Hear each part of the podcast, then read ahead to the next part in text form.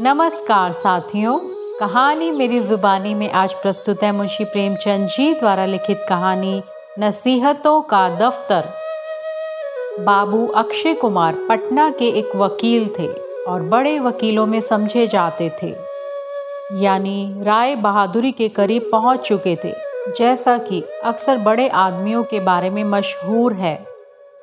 इन बाबू साहब का लड़कपन भी बहुत गरीबी में बीता था। माँ बाप अब अपने शैतान लड़कों को डांटते, डपटते रहते। तो बाबू अक्षय कुमार का नाम मिसाल के तौर पर पेश किया जाता था। अक्षय बाबू को देखो, आज दरवाजे पर हाथी झूमता है। कल पढ़ने को तेल नहीं मयसर होता था। पुआल जलाकर उसकी आँच में पढ़ते सड़क की लालटेनों की रोशनी में सबक याद करते थे। विद्या इस तरह आती है कोई कोई कल्पनाशील व्यक्ति इस बात के भी साक्षी थे कि उन्होंने अक्षय बाबू को जुगनू की रोशनी में पढ़ते देखा है। जुगनू की दमक या पुआल की आँच में स्थायी प्रकाश हो सकता है, इसका फैसला सुनने वालों की अक्ल पर था। ये सब कुछ कहने का आशय ये है कि अक्षय कुमार का बचपन का ज़माना बहुत ईर्ष्या करने योग्य ना था। और अब ना ही वकालत का ज़माना खुश नसीबियों की वो बाढ़ लाया, जिसकी उम्मीद थी। बाढ़ का ज़िक्र ही क्या? बरसों तक अकाल की सूरत थी।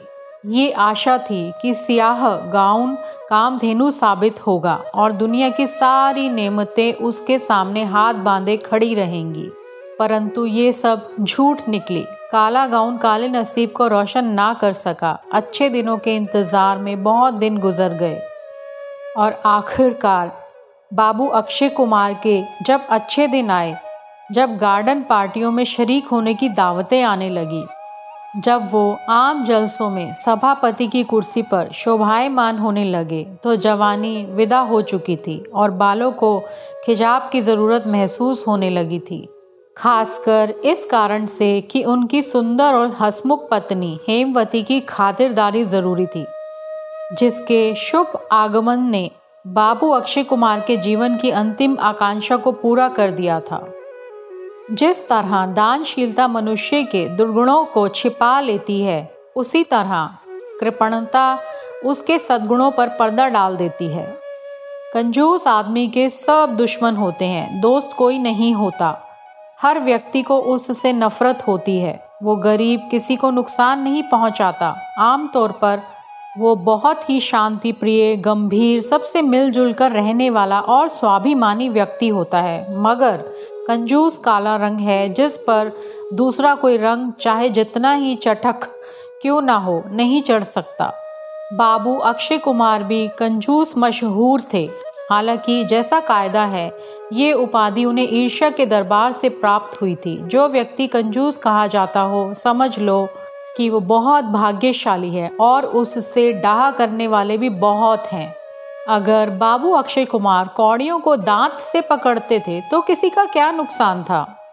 अगर उनका मकान बहुत ठाट बाट से नहीं सजा हुआ था, अगर उनके यहाँ मुफ़्त खोर ऊँगने वाले नौकरों की फौज नहीं थी, अगर वो दो घोड़ों की फिटन पर कचहरी नहीं जाते थे तो किसी का क्या नुकसान था? उनकी ज़िंदगी का असूल था। कि कौड़ियों की फ़िक्र तुम रखो, रुपया अपनी फ़िक्र आप कर लेंगे। और इस सुनहरे उसूल का कठोरता से पालन करने का उन्हें पूरा अधिकार था। इन्हीं कौड़ियों पर जवानी की बहारें और दिल की उमंगें न्यौछावर की थी उन्होंने। आँखों की रोशनी और सेहत जैसी बड़ी नेमत इन्हीं कौड़ियों पर चढ़ाती थी। उन्हें दांतों से पकड़ते थे तो बहुत अच्छा करते थे, पलकों से उठाना चाहिए था। लेकिन सुंदर हसमुख हेमवती का स्वभाव इसके बिल्कुल उल्टा था। अपनी दूसरी बहनों की तरह वो भी सुख सुविधा पर जान देती थी। और गो बाबू अक्षय कुमार ऐसे नादान और ऐसे रूखे सूखे नहीं थे कि उसकी कद्र करने के काबिल कमजोरियों की कद्र ना करते। नहीं, इसका आशय ये है कि श्रृंगार और सजावट की चीज़ों को देखकर कभी कभी खुश होने की कोशिश भी करते थे।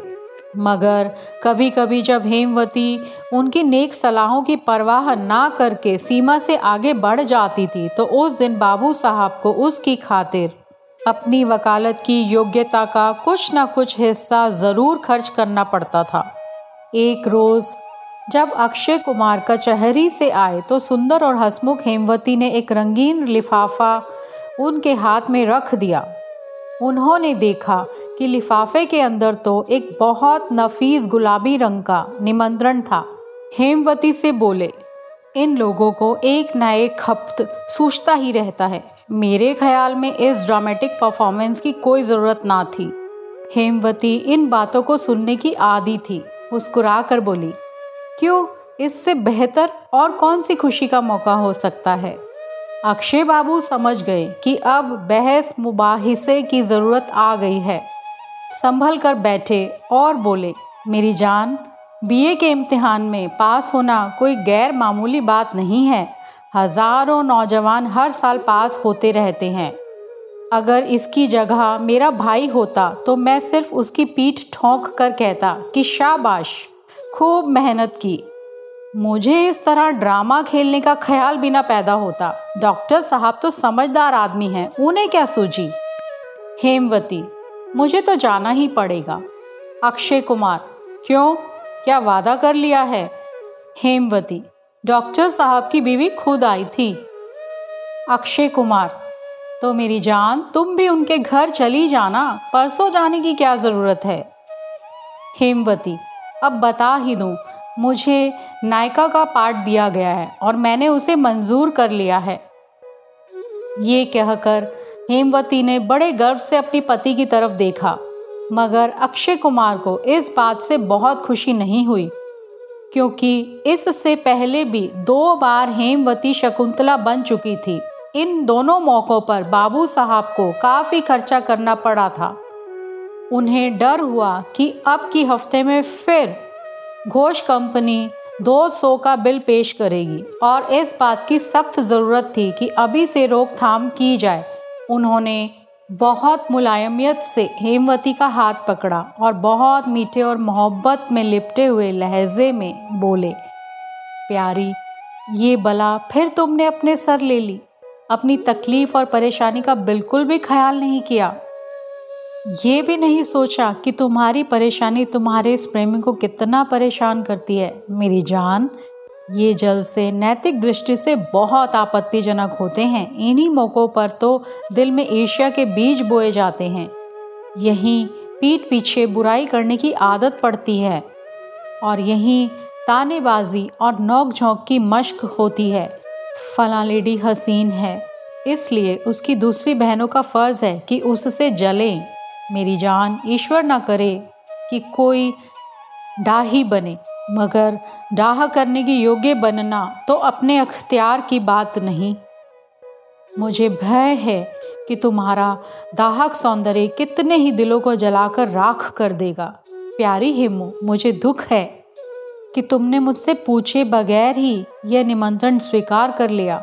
मुझे विश्वास है, अगर तुम्हें मालूम होता कि मैं इसे पसंद ना करूँगा तो तुम हरगिज स्वीकार ना करती। सुंदर और हसमुख हेमवती इस मोहब्बत में लिपटी हुई तकरीर को बजाहिर बहुत गौर से सुनती रही। इसके बाद जान जानबूझकर अनजान बनते हुए बोली, मैंने तो यह सोचकर मंजूर कर लिया था कि कपड़े सब पहले के ही रखे हुए हैं, ज़्यादा सामान की ज़रूरत ना होगी। सिर्फ़ चंद घंटों की तकलीफ़ है और एहसान मुफ़्त। डॉक्टरों को नाराज़ करना भी तो अच्छी बात नहीं है। मगर अब ना जाऊँगी। मैं अभी उनको अपनी मजबूरी लिखे देती हूँ। सचमुच, क्या फ़ायदा? बेकार की उलझन। पत्नी हेमवती की यह बात सुनकर कि कपड़े सब पहले के रखे हुए हैं, कुछ ज़्यादा खर्च ना होगा, अक्षय कुमार के दिल पर से एक बड़ा बोझ उठ गया। डॉक्टरों को नाराज़ करना भी तो अच्छी बात नहीं, यह जुल्मा भी मानी से खाली ना था। बाबू साहब पछताए। कि यदि पहले से ही ये मालूम होता तो काहे को इस तरह रूखा सूखा उपदेशक बनना पड़ता?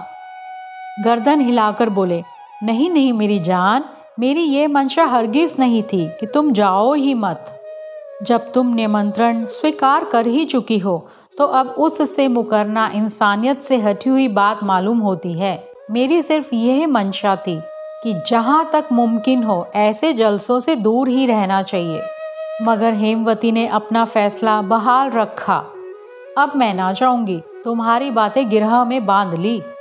दूसरे दिन शाम को अक्षय कुमार हवा खोरी को निकले।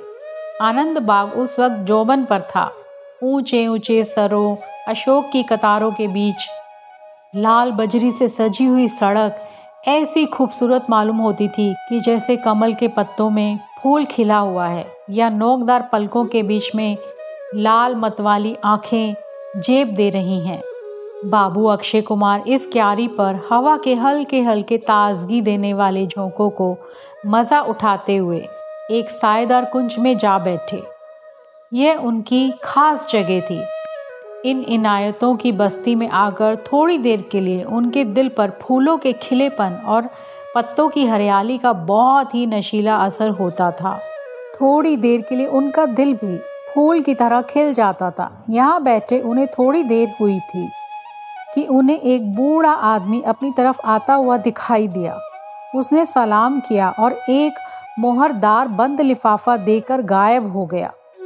अक्षय बाबू ने लिफाफा खोला और उसकी अम्बरी महक से रूह फड़क उठी।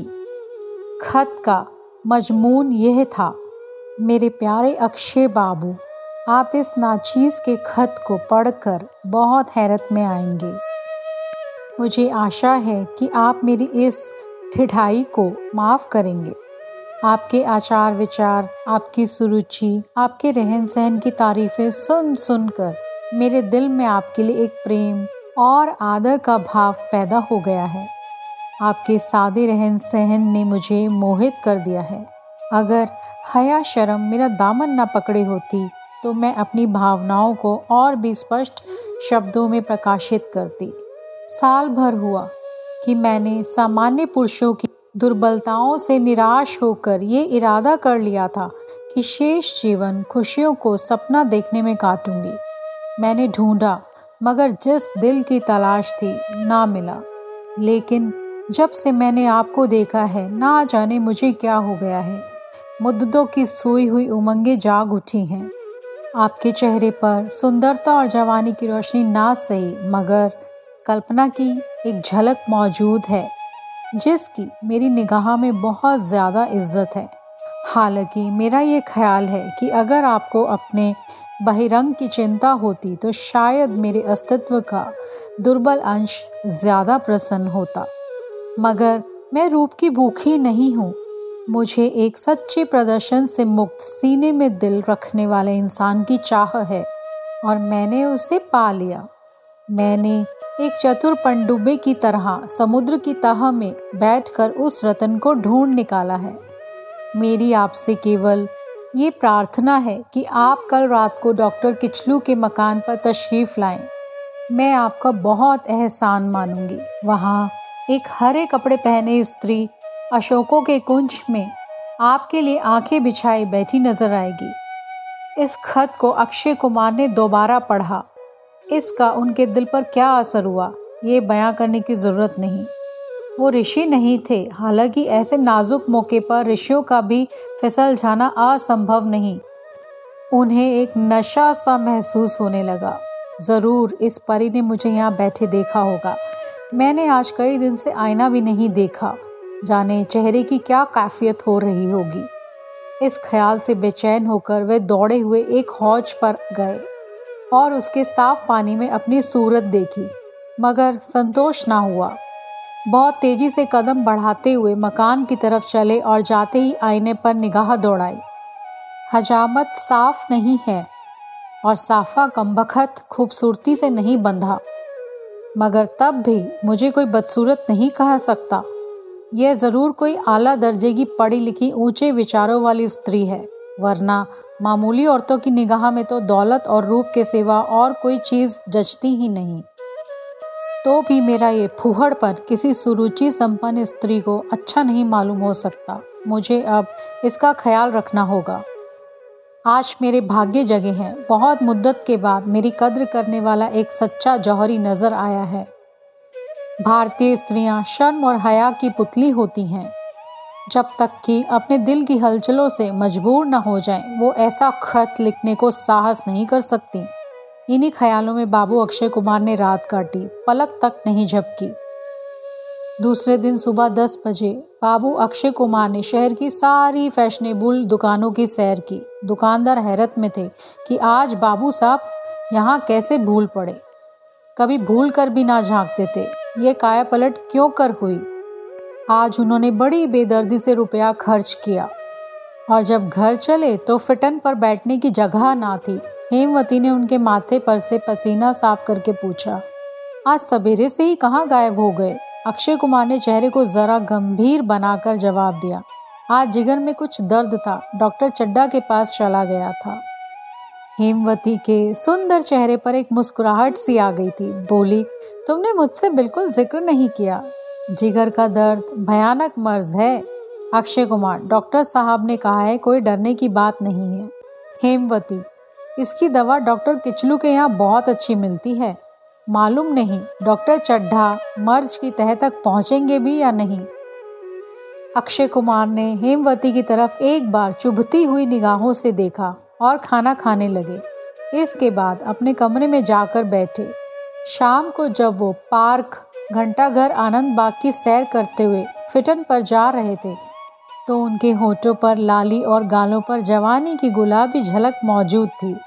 तो भी प्रकृति के अन्याय पर जिसने उन्हें रूप की संपदा से वंचित रखा था, उन्हें आज जितना गुस्सा आया, शायद पहले कभी ना आया हो। आज पतली नाग के बदले अपना खूबसूरत गाउन और डिप्लोमा सब कुछ देने के लिए तैयार थे। डॉक्टर साहब किचलू का खूबसूरत बंगला लताओं से सजा हुआ रात के वक्त दिन का समा दिखा रहा था। फाटक के खंभे बरामदे की मेहराबें, सरों के पेड़ों की कतारें सब बिजली के बल्बों से जगमगा रही थी। इंसान की बिजली की कारीगरी अपना रंगारंग जादू दिखा रही थी। दरवाजे पर शुभागमन का बंदरवार पेड़ों पर रंग बिरंगे पक्षी लताओं में खिले हुए फूल। ये सब इसी बिजली की रोशनी के जलवे हैं। इसी सुहानी रोशनी में शहर के रईस इठलाते फिर रहे हैं। अभी नाटक शुरू होने में कुछ देर है, मगर उत्कंठा लोगों को अधीर करने पर लगी है। डॉक्टर किचलू दरवाजे पर खड़े मेहमानों का स्वागत कर रहे हैं। आठ बजे होंगे कि बाबू अक्षय कुमार बड़ी आन बान के साथ अपनी फिटन से उतरे। डॉक्टर साहब चौंक पड़े।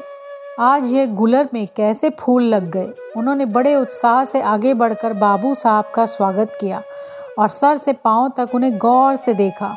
उन्हें कभी ख्याल भी ना आया होगा कि बाबू अक्षय कुमार ऐसे सुंदर सजीले कपड़े पहन गबरू नौजवान बन सकते हैं।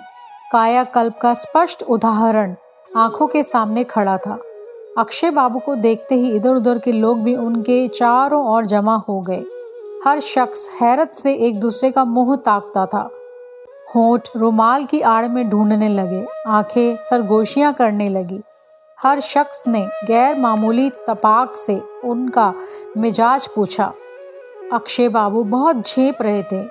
उनकी आँखें ऊपर को ना उठती थी, इसलिए जब मिजाज पुरसियों का तूफ़ान दूर हुआ तो उन्होंने अपनी हरे कपड़ों वाली स्त्री की तलाश में चारों ओर एक निगाह दौड़ाई और दिल ही दिल में कहा, ये शोहदे हैं, बस खरे हैं, मगर अभी अभी उनकी आँखें खुली जाती हैं।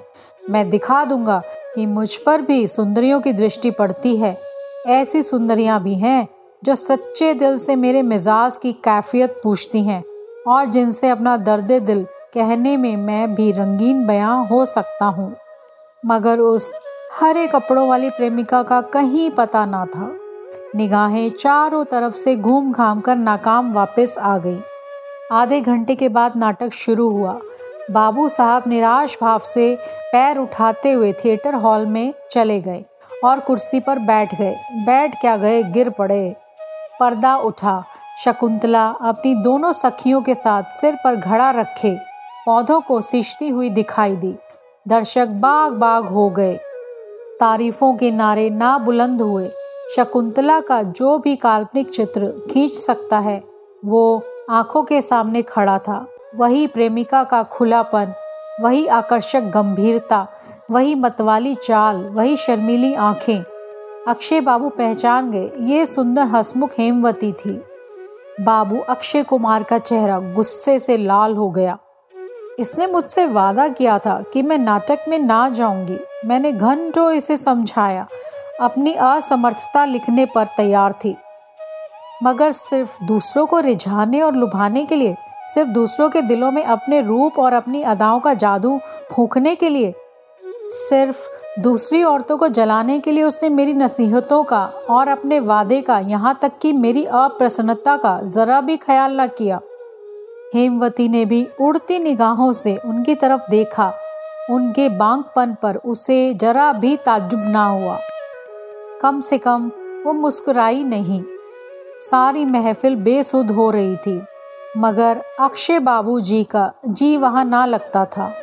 वो बार बार उठ के बाहर जाते इधर उधर बेचैनी से आँखें फाड़ फाड़ कर देखते और हर बार झुंझला कर वापस आ जाते। यहाँ तक कि बारह बज गए और अब मायूस होकर उन्होंने अपने आप को कोसना शुरू किया। मैं भी कैसा अहमक हूँ। एक शोक औरत के चकमे में आ गया। ज़रूर इन्हीं बदमाशों में से किसी की शरारत होगी। ये लोग मुझे देख देख कर कैसे हँसते थे। इन्हीं में से किसी मस्खरे ने यह शिगुफा छोड़ा है। अफसोस सैकड़ों रुपए पर पानी फिर गया। लज्जित हुआ सो अलग। कई मुकदमे हाथ से चले गए। हेमवती की निगाहों में जलील हो गया। और ये सब सिर्फ़ उन हाहियों की खातिर। मुझसे बड़ा अहमक और कौन होगा? इस तरह अपने ऊपर लानत भेजते, गुस्से में भरे हुए, वे फिर महफिल की तरफ़ चले कि एकाएक एक सरों के पेड़ के नीचे, वह हरित वसना सुंदरी उन्हें इशारे से अपनी तरफ़ बुलाती हुई नज़र आई। खुशी के मारे उनकी बाँछें खिल गई। दिलो दिमाग पर एक नशा सा छा गया। मस्ती के कदम उठाते हुए, झूमते और ऐंठते उस स्त्री के पास आए और आशिकाना जोश के साथ बोले, ए रूप की रानी, मैं तुम्हारी इस कृपा के लिए हृदय से तुम्हारा कृतज्ञ हूँ। तुम्हें देखने के शौक में इस अधमरे प्रेमी की आँखें पथरा गई और अगर तुम्हें कुछ देर तक ये आँखें ना देख पाती तो तुम्हें अपने रूप के मारे हुए की लाश पर हसरत के आँसू बहाने पड़ते। कल शाम से ही मेरे दिल की जो हालत हो रही है, उसका ज़िक्र बयां की ताकत से बाहर है। मेरी जान, मैं कल कचहरी ना गया, कई मुकदमे हाथ से खोए, मगर तुम्हारे दर्शन से आत्मा को जो आनंद मिल रहा है, उस पर तो मैं अपनी जान भी न्यौछावर कर सकता हूँ। मुझे अब धैर्य नहीं है। प्रेम की आग ने संयम और धैर्य को जलाकर खाक कर दिया है। तुम्हें अपने हुस्न के दीवाने से ये पर्दा करना शोभा नहीं देता। क्षमा और परवाना में कैसा पर्दा?